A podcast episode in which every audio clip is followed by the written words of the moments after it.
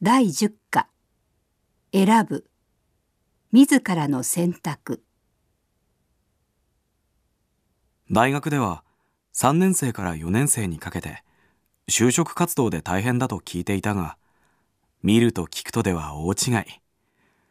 入学時から早々とキャリアガイダンスが始まった。キャリアとは何かに続いて自分が何に向いているのかを知る適性検査。その結果をもとにして自分の向き不向きを知り進路を決めよと耳にタコができるほど言われた。2年生が終わる頃にはエントリーシートの記入方法やら志望動機のまとめ方やらと指導はどんどん進み落ち着いて考える暇もない。入社試験の本番に向けていよいよだなという気持ちで私なりに準備を進めた。しかしいざ蓋を開けてみると届くのは不合格通知ばかり。一度や二度でやすやすとは決まらない。甘えず頑張れという教員に励まされてエントリーシートを出し続けた。それでも成果が上がらず落ち込む一方の自分の周りで内定もらったという声がちらほら聞かれ始める。嫌気がさし会社は人を見る目がない。とか政府の不況対策がなってない。と思わしくない結果を人のせいにした。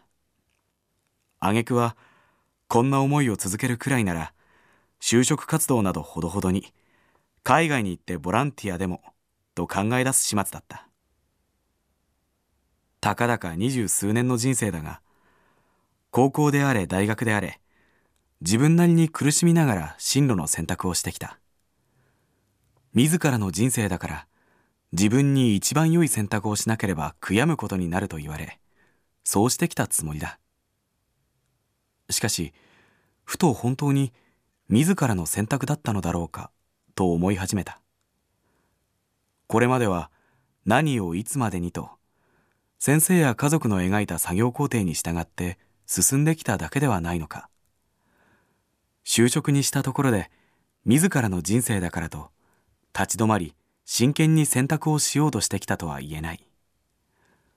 真正面から自らの人生と向き合い自分ができることできないことを見極め自分に何が適切なのかを判断する。その判断に基づいて自らの人生にとってふさわしい道を選ぶのでなければ選択とは言えない。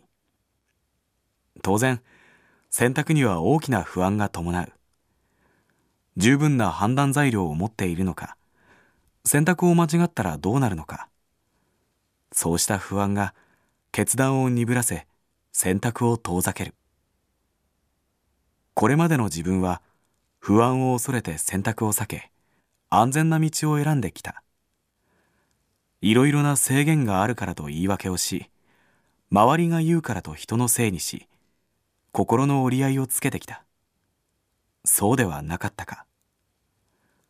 今自分は人生の大切な岐路に立たされていると思う。社会へ出ればもっと難しい選択を強いられる場面があるに違いない。